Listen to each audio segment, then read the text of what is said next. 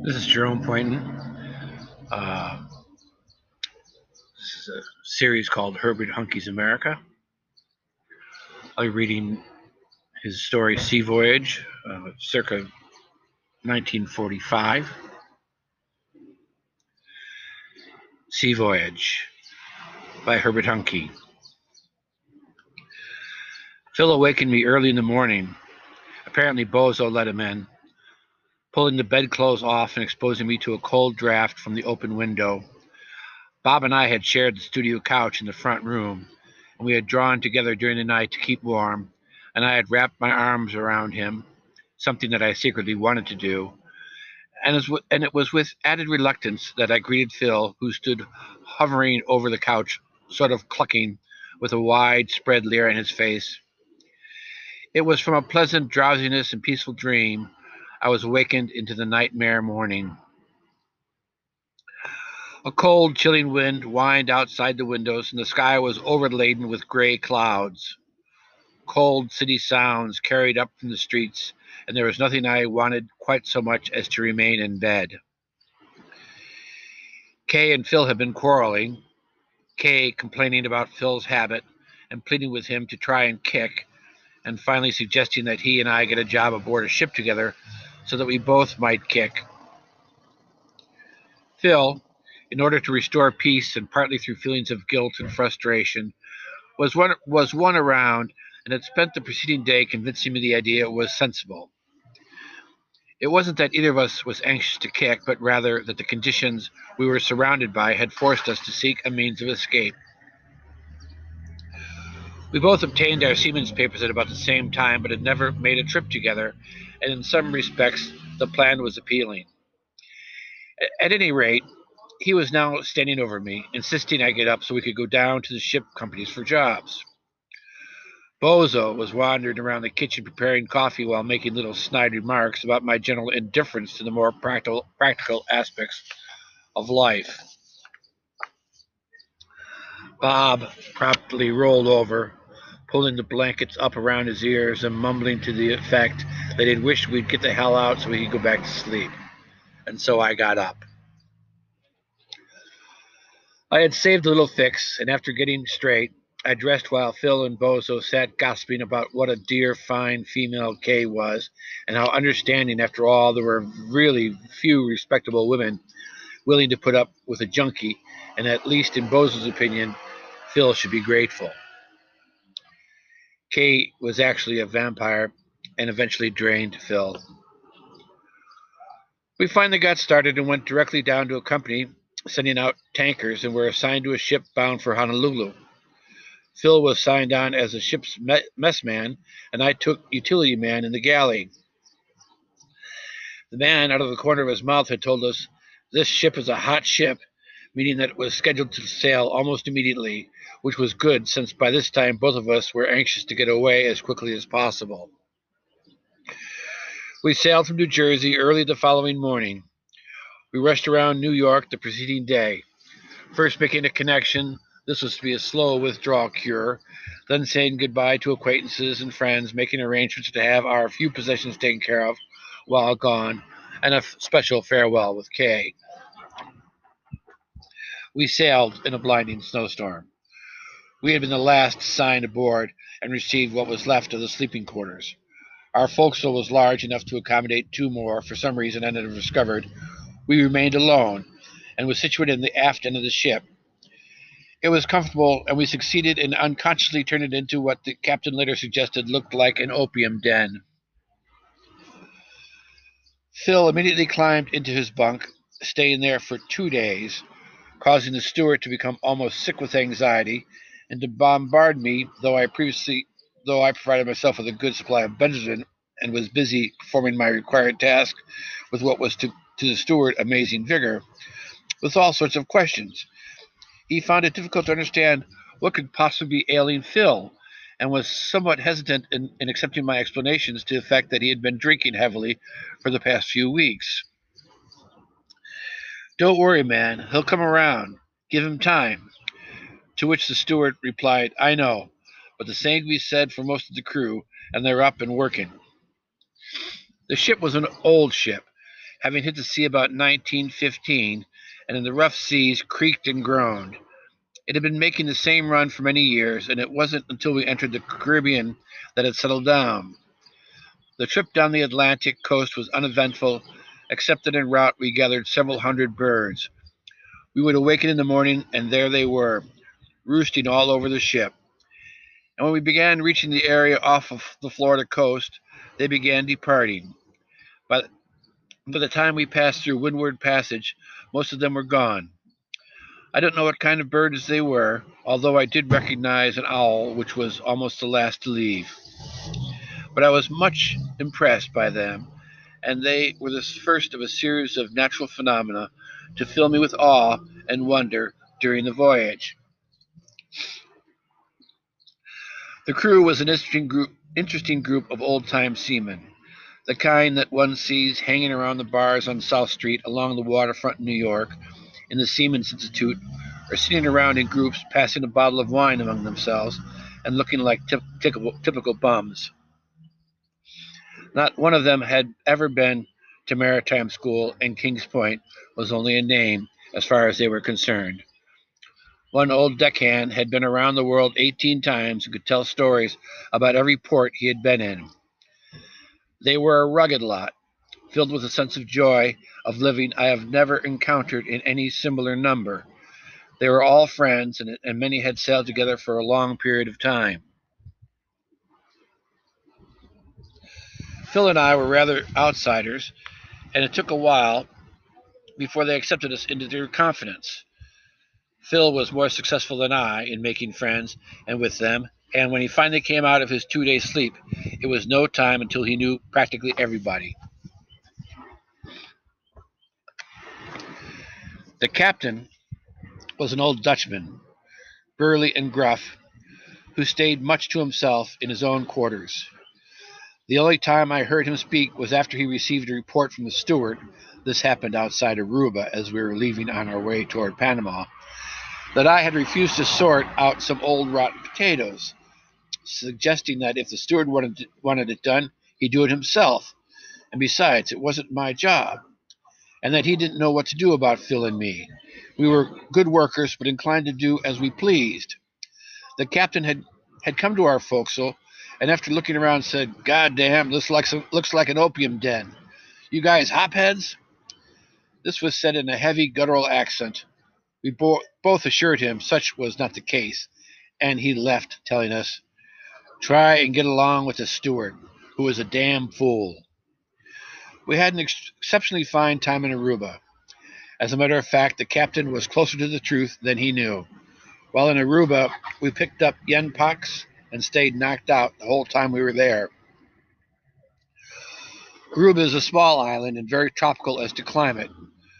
We had not, we had not been there an hour when a cat, excuse me, we had not been there an hour when out of the clear blue sky a sudden cloud appeared and, and unleashed a deluge of rain, which lasted a short time and then, then disappeared, leaving once again the blue and gold day.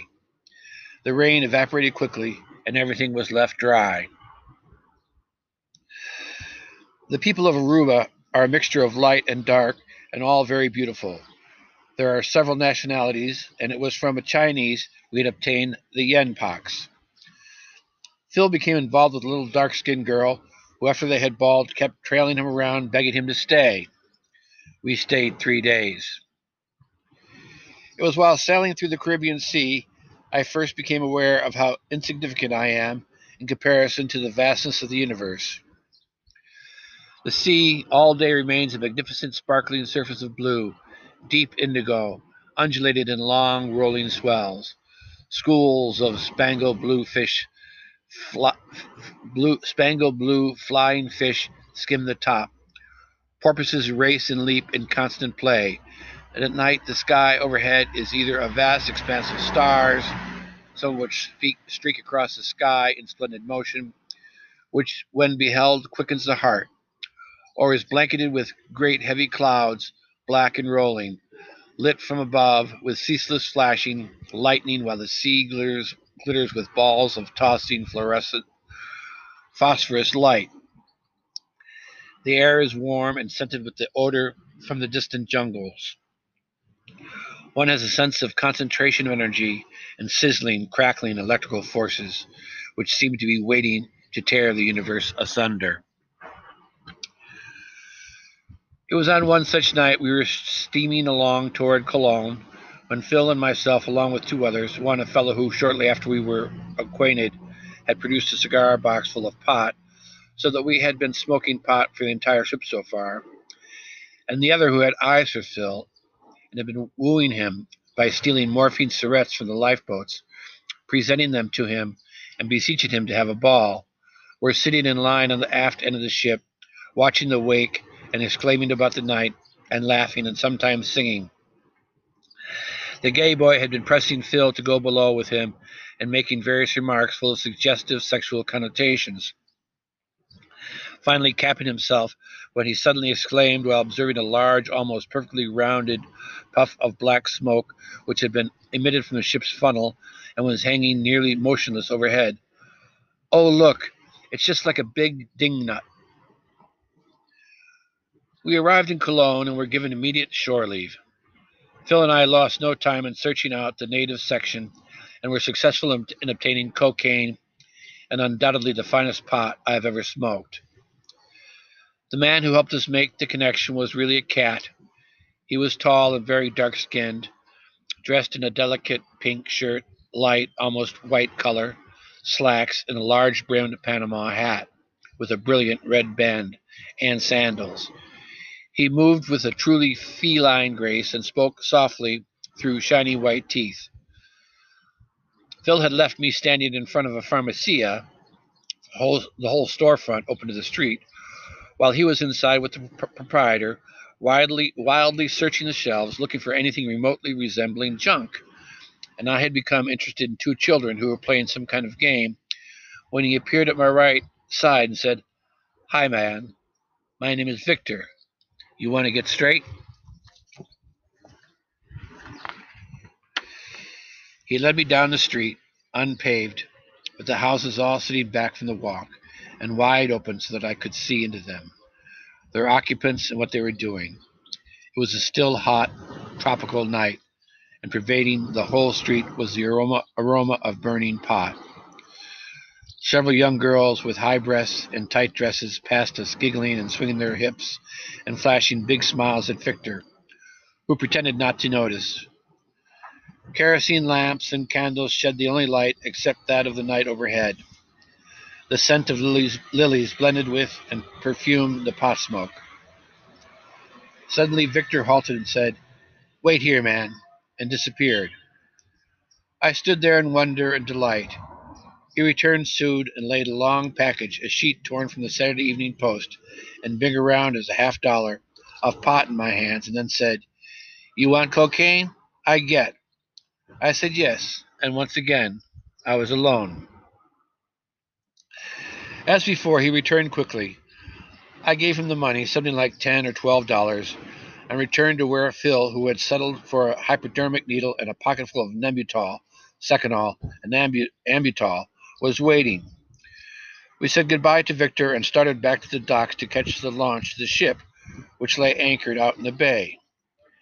En route, we bought a small, white faced monkey from a boy who had him on a long chain and was teasing him with a stick, causing him to screech and jump. We kept him in our forecastle, where he occupied the section set aside for two other men. I took one of the bunk springs and set it on end, facing the bulkhead, and he slept on top and climbed up and down the springs. He was comparatively clean in that he pissed and shit pretty much in one spot, and most of the time I had newspapers which I spread over this, his section. He had the run of the forecastle and took over. When he was pleased or content, or after having been fed something he liked, grapes were his favorite dish, he would chitter and show his teeth, but when annoyed or angry, especially if scolded, would set up a din of screeching which could chill one to the bone. The trip through the locks was interesting. We stopped in Balboa for a short time, but not long enough for a shore leave, and then out to the Pacific Ocean. Life aboard ship had settled down to a more or less even routine. We were making it on Benzedrine, Nembutal, Seconal, Ambutol, a fairly a fairly steady supply of morphine syrettes and pot. Jocko the monkey took to pot like the proverbial duck to water, and as soon as I would light up, would jump up on my shoulder and I would exhale the smoke into his little grinning face. He and I would get high, and he would balance himself on the rail while I leaned up against it and looked at the sea. He would talk to me in little chittering sounds, and I would tell him about how cute and how great I thought he was. One day we saw a huge fish leap out of the sea and plunge back in again. The sea was a molten gray mass with a veil of shimmering vapor hanging just above the surface, reflecting the burning sun, when suddenly it seemed almost to shatter this huge fish, glistening in the light, exploding in the air for a moment amidst a spray of crystal drops of water, arched and slid back into the sea. We were both surprised. Jocko actually screeched, and I almost yelled at him, Did you dig that? Phil had decided to augment his finances by playing poker, and at this time spent much of his free time practicing how to stack the deck. I don't remember him being very competent at it, but at any rate, he didn't lose. The games would occasionally last all night and, continued, and continued until we reached Honolulu. We didn't spend much. We didn't spend enough time in Honolulu for me to absorb much of an impression of it. I recall several bars of nondescript nature where we drank rum, a small amusement park, Dole's, pineapple, palm trees, hundreds of soldiers and sailors, the YMCA where I mailed a postcard to somebody, clean sheets, high prices, tapa cloth, which I like, and of course the beach and the glass clear water and its turquoise blue color.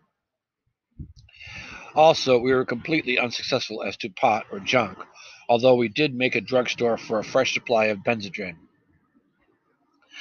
I must admit that what little I saw of the island from the ship was beautiful, and I might like and I might like going back sometime.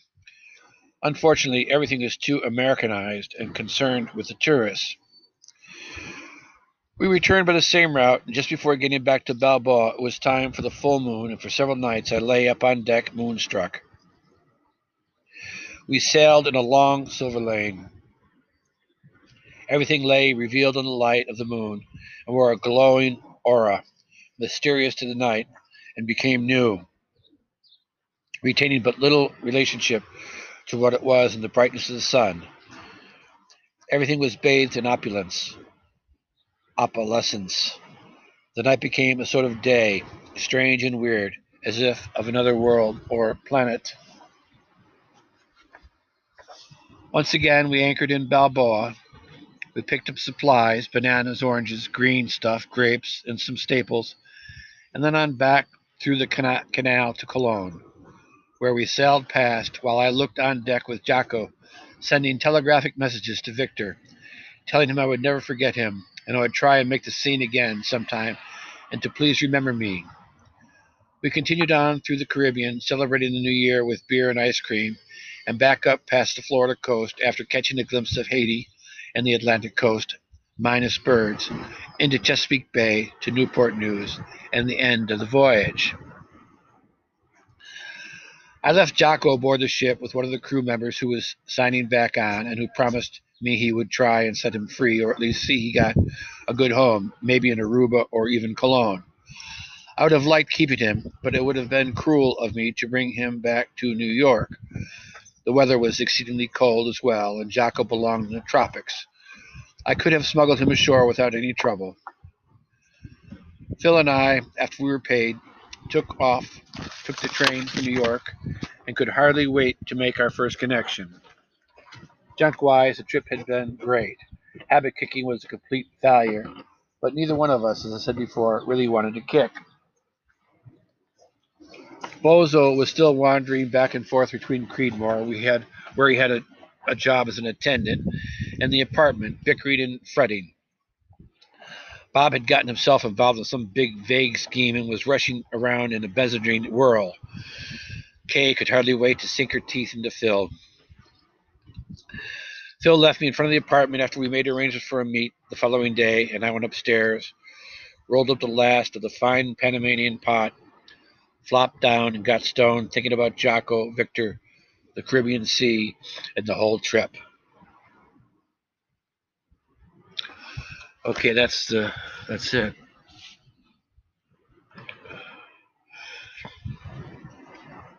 Ah. Uh.